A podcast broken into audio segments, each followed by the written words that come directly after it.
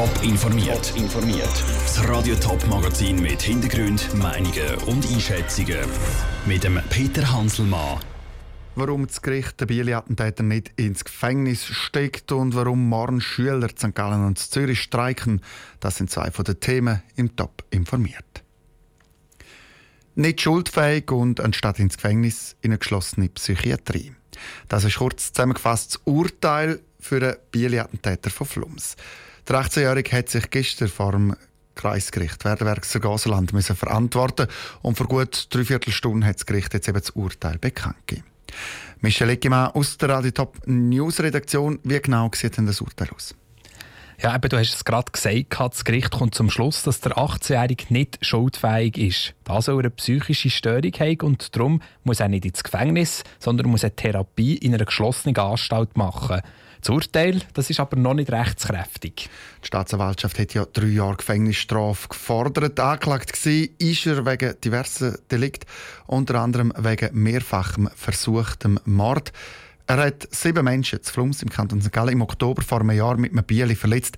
Michel, vielleicht noch mal kurz, was hat sich denn an diesem Oktobertag abgespielt? Er selber hat vor Gericht gesagt, er habe sich an diesem Tag gefühlt wie, Zitat, ein Stück Scheisse und habe im Affekt gehandelt. Er hat zuerst eine Scheiterbeige vor seinem Elternhaus angezündet und hat das Bieli genommen und ist auf einen Postplatz zu Flums und hat dort wahllos Passanten angegriffen. Nachher hat er ein Auto geklaut, ist davon gefahren, hat aber einen Unfall gebaut und ist dann zu Fuss zu einer Tankstelle. Dort hat er nochmal Menschen mit dem Bieli angegriffen. Exakt 63 Minuten nachdem er auf dem Postplatz angefangen hat, ist die Polizei gekommen und hat ihn gestoppt. Weil der Teaser nichts gebracht hat, hat die Polizei auf ihn geschossen. Besten Dank, Michel Eggimann, für die Informationen. Weitere Informationen zum Urteil und auch zum ganzen Fall gibt es auf toponline.ch. Immer wieder liest man in den Zeitungen oder hört man im Radio von Toten oder Verletzten durch Schusswaffen. Das mindestens haben 3 grünliberale Zürcher Kantonsräte das Gefühl und haben es darum genau wissen. Jetzt sind die neuen Zahlen bekannt. Der Beitrag von Patrick Walter. 2010 hat jeder 12. im Kanton Zürich eine Schusswaffe daheim gehabt. 2017 war es schon jeder 10. Das ist die Antwort der Zürcher Regierung auf die Frage von 3 GLP-Kantonsräten. Der GLP-Kantonsrat Christoph Ziegler findet es problematisch, dass es immer mehr Waffen im Kanton gibt. Ich denke halt schon, dass eine Waffe an sich einfach ein latentes Risiko ist.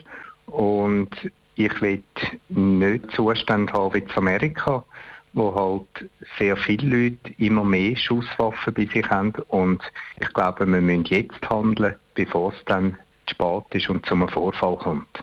Der grünliberale Kantonsrat Ronald Alder vermutet, dass die Leute in der Schweiz sich mit Pistolen und Gewehr schützen wollen.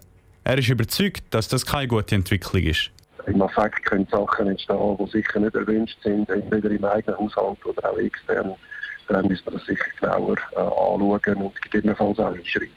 Weil ich glaube, die Polizei und auch andere Sicherheitsdienste, die machen einen super Job und die sorgen auch für die Sicherheit von uns. Es gibt zwar mehr Schusswaffen im Kanton, aber die Zahl von Gewaltverbrechen, die mit so einer Waffe begangen werden, hat sich halbiert.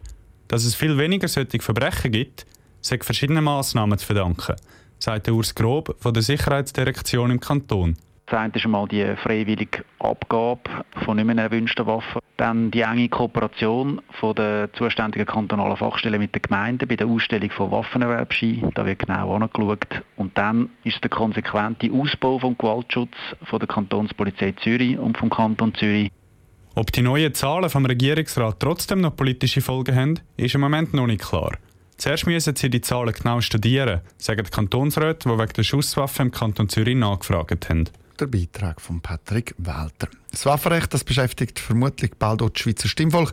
Gegen eine Verschärfung des nationalen Waffenrechts, die Anpassung ans EU-Waffenrecht, ist nämlich das Referendum ergriffen worden. Angefangen hat alles mit der Greta Thunberg. Greta ist 15, kommt aus Schweden und schwänzt seit 4 Monaten jeden Freitag die Schule. Nicht, weil sie faul ist, sondern weil sie gegen den globalen Klimawandel protestiert. Videos von der Greta vor dem schwedischen Parlament oder am Klimagipfel in Polen, die sind viral gegangen. Mittlerweile machen 20'000 Schüler auf der ganzen Welt bei den Protesten mit. Jetzt schwappt der Klimastreik auch in die Schweiz über. In St. Gallen, Zürich, Bern und bleiben die Schulbänke morgen leer. Was die Schüler sich von ihrem Streik erhoffen, im Beitrag von Sarah Frattaroli.